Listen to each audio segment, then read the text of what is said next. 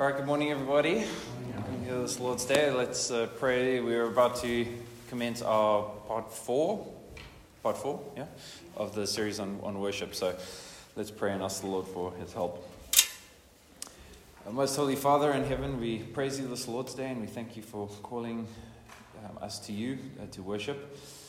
Uh, this is the open door of worship, this uh, holy day, your day, um, where you have drawn us to yourself. And so, as we spend some time now looking at the the call, the um, confession of sin, and the in light of the reading of the law and the reading of the gospel, we hope that we pray that for your help that you would enable us to understand more deeply and to really cherish this aspect of the worship service that we may uh, find more joy in it and glorify you uh, more fully through that. So we ask for your help this morning now in Jesus' name. Amen. So, in this fourth part, we are talking about the reading of the law, confession of sin, and the reading of the gospel.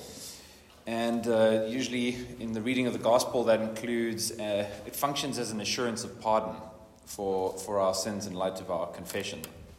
And as we've been talking about over the last couple of weeks, worship is uh, done in accordance with the dialogical principle, right? That God speaks and uh, first word, he takes the initiative and we respond, and then he speaks and we respond.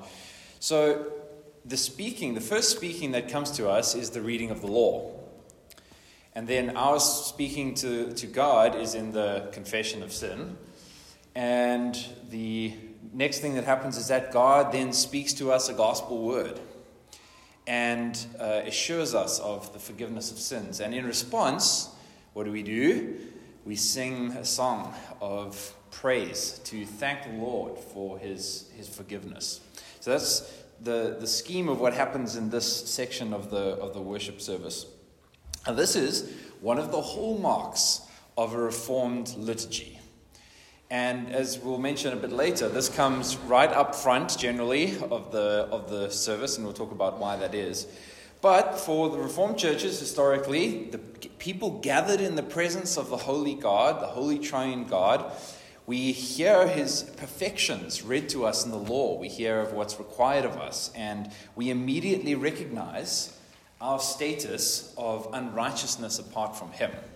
And, and that then he reads a gospel word to talk about how he has supplied that righteousness, and we praise him in light of that. So that's the, that's the kind of overview. Now, why, why has God included in what is demonstrated for us in the scriptures that when God's people assemble, his law is read? Why is that? And why do we have this confession of sin? Why do we have the gospel? Uh, uh, for a lot of people, this is a, an unexpected part of the worship service when they, when they join a reformed congregation. Normally, this kind of idea of confession is associated wrongly with uh, Roman Catholicism. So, what's different about what happens here when we say that we confess our sins before God?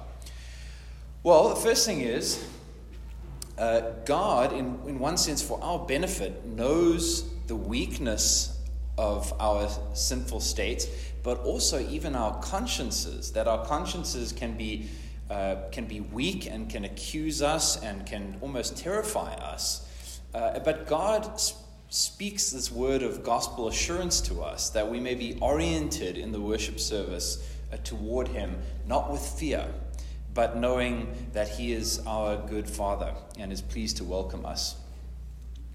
Now, Satan's principal activity is to encourage condemnation and shame in, in God's people, with the hope that being filled with shame, we might turn away from God and, and cause us to multiply in our sinfulness. The funny thing is, when, when our consciences accuse us of sin, if we don't bring that to the Lord, it will multiply our sin. But God, in, of having summoned us to Himself, causes us to confess by reading to us his law. He wants our consciences to be clean for us to confess and know our forgiveness so that in the worship service we can hear his word as it comes to us as our Father, as our covenant God, and we his covenant people. As uh, Jonathan says in the book there, if you've read the chapter ahead for this week, He says that week in and week out, meaning on the Lord's Day, God puts to death the old man with the law and makes alive and sustains the new creation, the new man in Christ. And he does this through the gospel. Now, that's quite an, an, amazing thing to understand that that's actually what's being enacted, in a sense, in, the, in, in this section of the worship service. But as I mentioned, in, in modern church context, this is almost always absent. Almost always absent. And in general, there's almost no mention or reference of sin at all in the worship service, let alone a reading of the law and a public confession of sin. Uh, many from that perspective will argue that, well, the new covenant is a covenant of grace.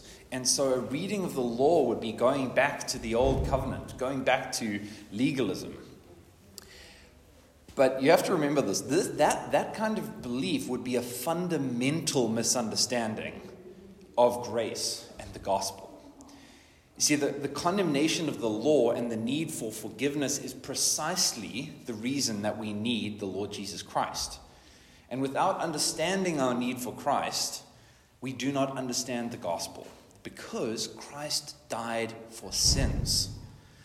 Now, others have said that Christ died as an example of selflessness and love, that that would motivate our hearts now to uh, change our, our conduct. Others have said that Christ died as a ransom price that's paid to Satan because we're in bondage and owned by Satan because of sin. And when Jesus dies, that that essentially frees us as hostages from, from Satan. And others say that Christ died, and in his death, by raising from the dead, he conquered death in the, in the abstract, and therefore we are able to have life. Now, a part of that last statement is, is true, that last idea. But what all of these views have in common is a denial of the central tenet of the gospel that Christ died to pay the penalty for our specific sins when he died on the cross. His death was an atoning death where he received punishment in our place for what our sins deserve. And that is how he defeats death. Not death in the abstract, but death as it is the punishment, the wages of sin is death, and he receives those wages in his body as we should have in ours. And so he didn't just raise from the dead in the abstract, he rose from the dead having paid the penalty for our particular sins. So to say that the law and confession has no place in the Christian life is to really misunderstand the gospel because the message of the gospel is that Christ both fulfilled the law and paid the penalty for our breaking it.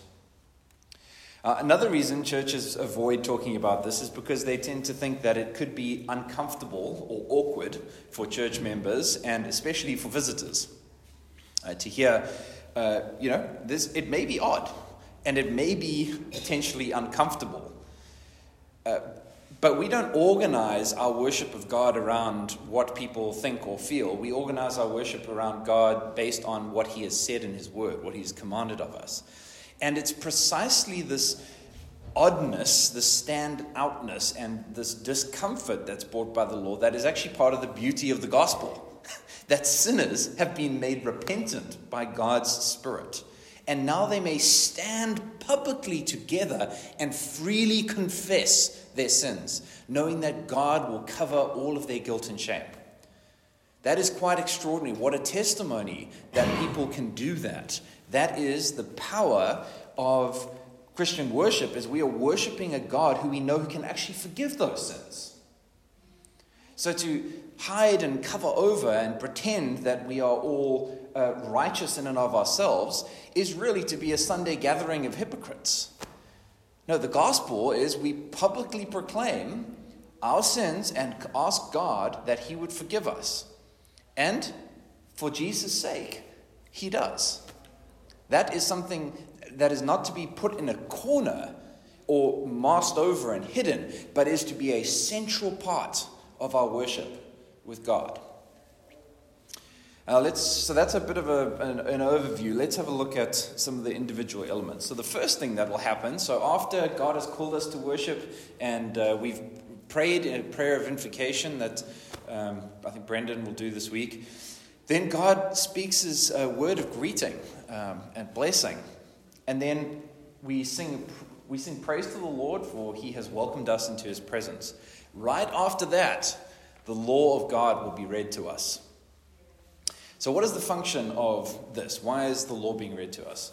Well, I'm sure you've all had uh, this experience where you're having a pretty good day. You woke up, you got dressed, you're looking pretty sharp. But later in the afternoon, you look in the mirror and there's dried egg on your moustache from, from, from, from your breakfast. There's uh, spinach in your teeth from lunch and coffee stains all the way down your expensive suit jacket. Now, in your mind, you had a perception of how you looked based on what you looked like in the morning. But when you looked in the mirror, you were given an accurate reflection of reality. And that's the function of God's law. It's held up like a mirror. And if you think of it like that, when you hear it just now, by, God's, by the power of God's Spirit, you will feel the, the law of God searching to the depths of your heart. It's a scary thing, that. It's like the, the all seeing eye. it, it will pierce behind any veil you have put up. It, it will pierce behind your, your what people think of you in public. It'll pierce behind what you think of your, you yourself. It'll peer, uh, behind what other people who know you think of you. It will peer b- behind everything that you've, every record you've ever managed to cover up or whatever it might be. The law pierces right down, the Word of God right down, so much so that it's speaking of division of joint and marrow, something that seems almost indivisible in the body that it will look right to the recesses of everything and, and show us an accurate evaluation of who we are. And what's the verdict of that part, the reading of the law? The verdict is that we have fallen short of the glory of God. We have not kept His law perfectly. In fact, we sin against God regularly. Now, we may be tempted to think we are righteous in and of ourselves, but when God's law is read to us, it lays bare the transcript, the testimony of our infidelity in the week. And so we have also, not only do we realize that we have fallen short, but when we see the law, we see what's expected of us uh, in the week ahead. Because God's moral law is enduring, it doesn't change after every Lord's Day. His, his law is the same from, from age to age and, and forever. And our warrant for this reading of the law comes from right from the beginning in the Old Testament. We have the law being a part of God's covenantal conversation, meaning the, the conversation that's had between God and his covenant people. Uh, at Sinai, God summons his people and what, what does he do after? He says, Right, now that I have constituted you as my covenant people, here is the covenant code. Here is the conduct that I expect of my people that I have made. And this is how you are to conduct your lives. Now, this reading of the law has different functions and effects depending on whether you fall into one of uh, two groups of people whether you know and trust in the Lord Jesus Christ and whether you do not. So, for the person who's an unbeliever, uh, someone who's not believed the gospel, the law is meant to terrorize the conscience. So, if the, if the Spirit of God is working in that person's heart to draw them to God, they will begin to sense an enormous chasm between the perfection of God's holiness and their own life of sin and rejection of God's commandments. So it's meant to, uh, to, to shock them out of apathy and uh, sinfulness and hatred towards God. For the believer, the law reminds the believer of his inability to fulfill the whole law and therefore to continue to look to Christ.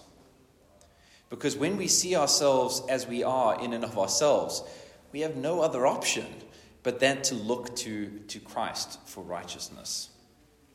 We, we, our eyes are lifted uh, uh, to, to where our help comes from. It reminds us of the perfection of Christ's work, how he has done everything required to obtain the status of holiness before God. And then it's a, it functions to point us to the life that we are to lead by the power of the Holy Spirit. Not with perfection, because this body is imperfect and, and corrupt. We long for the day when we will have a, our new creation bodies and we will not even be able to sin. We do long for that day. But even now, God has put His Holy Spirit in us that we are able to truly begin to walk in the good works that He's prepared for us beforehand. That's Ephesians 2 8 to 10. This idea that God has prepared good works beforehand that we may begin to walk in them by the power of the Holy Spirit. So, for the believer, you can, you can see that the, the function of the law is to obviously convict us of our sin, but to keep us looking to Christ and to show us the way in which we should walk by the power of the Holy Spirit. So, I'm just going to read with you a little bit through Westminster Confession of Faith 19.6, and we'll, we'll see a little bit of, of how this functions. Although true believers are not under the law as a covenant of works, to therefore thereby be justified or condemned, yet it is of great use to them as well as to others, in that as a rule of life, informing them of the will of God and their duty, it directs and binds them to walk accordingly, discovering also the sinful pollutions of their nature, hearts, and lives, so as, examining themselves by it, they may come to further conviction of, humiliation for, and hatred against sin, together with a clearer light, sight of the need they have of Christ and the perfection of his obedience.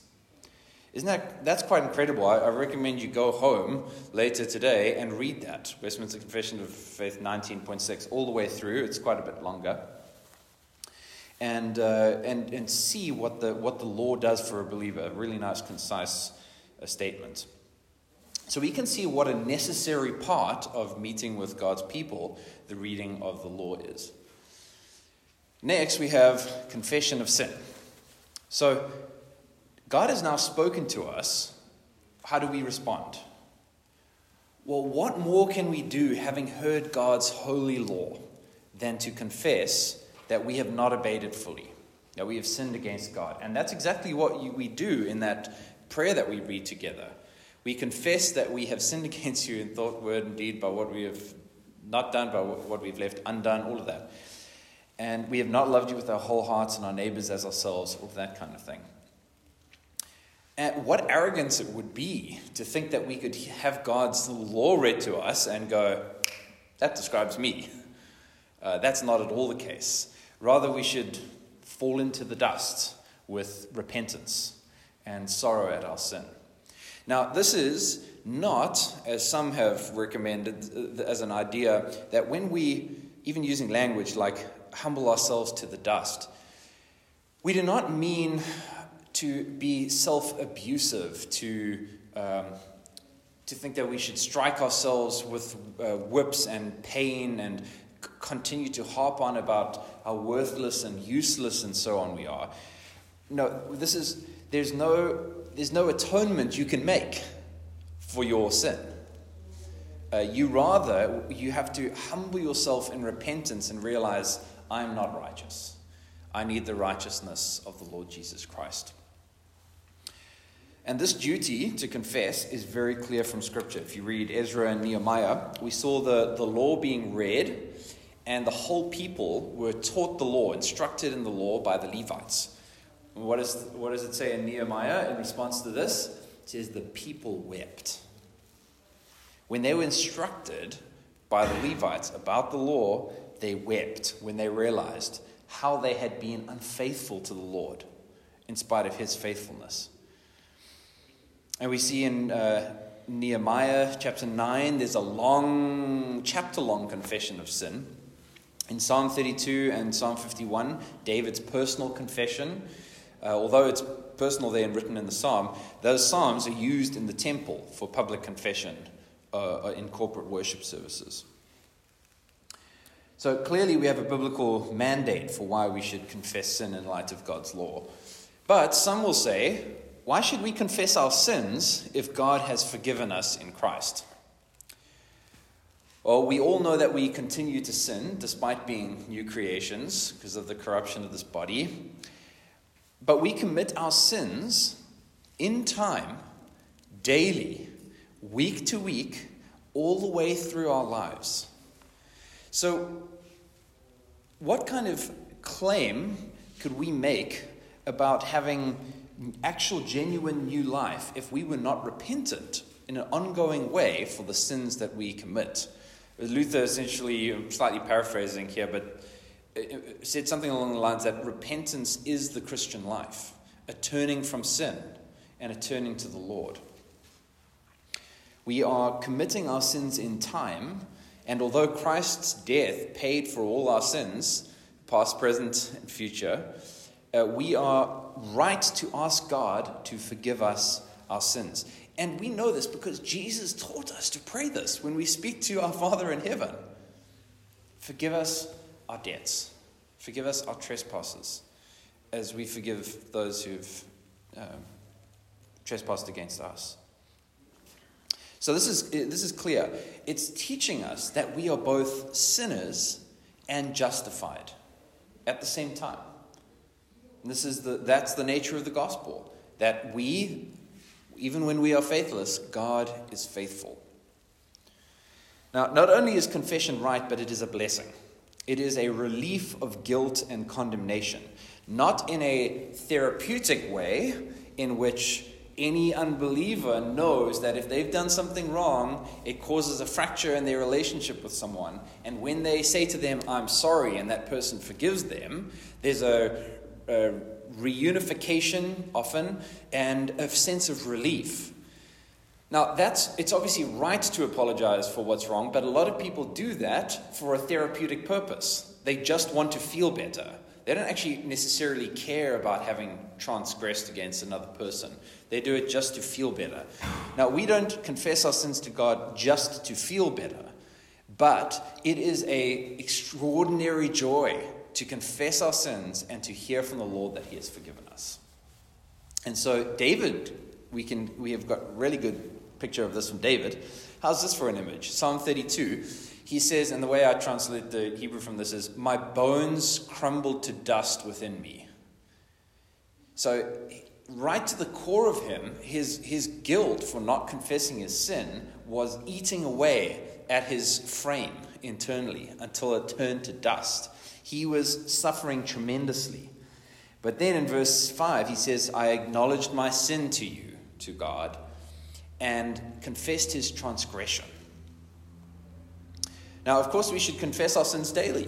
When you pray to the Lord, when you read the scriptures, you should confess your sins specifically and ask God for repentance, for uh, forgiveness. But there is something particular about the people of God doing this together as well. Because there you are enjoying fellowship and communion with the Lord in your, in your personal life. But here, as a, as a people, we stand and we confess our sins together, that you may look around and see that every one of us is alike. We are sinners in need of a Savior. We are unclean in need of cleansing. Uh, as we will see next, a sinful people uh, with, a God, with a God who has redeemed them is really the image of the church. That He, as our covenant God, provides us with covering for our sin and righteousness through Jesus Christ. Uh, as evidence for the fact that this is in practice right from the early church, we can have a look at something that's written in the Didache. Now, the Didache is the earliest document of, of uh, church teaching that we, that we have. And it, Didache just means uh, teaching, essentially. Uh, if you've watched the show The Mandalorian, you may or may not have, but uh, the Mandalorians have a, have a, phrase. They say, This is the way. Now, in the Didache, it's, the instruction is confess your sins in church and do not go to prayer with a guilty conscience. This is the way of life. Uh, what an instruction that is. Think about that. Confess your sins in church and do not go to prayer with a guilty conscience. Because you, you, we need our consciences to be oriented rightly in the worship service. And we'll talk about that in a, in a moment. So, God's law's been read. Um, we've confessed our sins. And now we have the reading of the gospel. Now, here God speaks once again in accordance with this dialogical principle. Because we have a promise in 1 John 1 8 to 9. If we say we have no sin, we deceive ourselves and the truth is not in us. If we confess our sins, on the other hand, he is faithful and just to forgive us our sins and to cleanse us from all unrighteousness. You see, God does not want to leave us in a sense of sinfulness and impurity because having confessed our sins, those sins are wiped away and he wants to remind us that Christ is our righteousness and he atoned for those sins of which you repented. And so Paul can say in Romans 8 1, there is therefore now no condemnation for those who are in Christ Jesus. So, in a sense, what we have when the gospel is read is actually an assurance of pardon. That uh, those who have confessed their sins and trust in Christ have been forgiven. And so, in some denominations, it'll be the minister might raise his hands and make this proclamation, uh, or um, as generally Antonio or Brendan and I, when we, read, when we read this, we will say something along the lines of, "If you have confessed your sins and trusted in the Lord Jesus Christ, you can know." So there's a, this. Either way, it's an assurance of pardon, a declaration, and that is God speaking through His Word. That if you have repented, you are forgiven. This is not absolution in the same way as meant by Roman Catholics. It is absolution. This is God saying you, saying you are absolved of your sins. But the, the power of this is that it's speech from God in His Word. The power of it is not that you said something with your mouth and then the priest said something with his mouth and then uh, magically the, this, the person is cleansed of their sin. No, the, you are cleansed of your sin by virtue of trusting in Christ. And you can know it and be assured of it by virtue that God speaks to you to remind you of that truth. Because it is Christ, his person and his work, that is the substance of the new covenant. That's where the authority comes from Christ in his word, uh, not the word of the person standing up front. So, this, uh, we can summarize this in just a important thing to think about. When we rightly learn the ongoing role of the law and the gospel in the Christian life, we can, we can understand what is happening in this worship service. We are rightly oriented in the worship service by this section. First, we see the holiness of God, we see our sinfulness, we see our need for a Savior, we see that that Savior has been sent to us and that his work is confirmed to us in forgiving us by God's word speaking to us.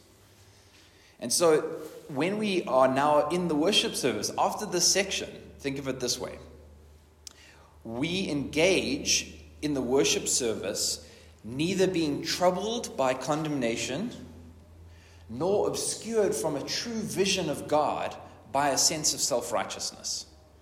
The reading of the law and the gospel obliterates both of those things. The, God, the law comes and says, No, you are not righteous. The righteous one came down from heaven and by, by, by God's grace has made you righteous. And so your sins are forgiven and you are not under the condemnation of God. So worship God freely with reverence and awe without the weight of condemnation and without the curse of self righteousness. And what a joy it is to go through the rest of the, of the worship service knowing that God has done all of that for us just as we've begun. Let's pray. Father, thank you that uh, you do not invite us into your dangerous presence uh, as it would be without the Lord Jesus Christ but instead you invite us into your presence, having clothed us in the righteousness of Christ, reminding us that we have forgiveness of sins and that we can, this Lord's Day, as every other day, but especially today, draw forward with boldness in worship to pour out praise, uh, to make our requests known to you, to hear your word with humility and with encouragement, knowing that you, that you care for us, that you love us, and uh, we do this as pilgrim people awaiting your return when we see you and will be like you are. And so we await that day, but until then, we thank you for the promise of your Holy Spirit who's with us and that you you are with us in that way. So bless us today as we worship you in your house as forgiven um, sinners who are also justified through the Lord Jesus Christ, in whose name we pray. Amen.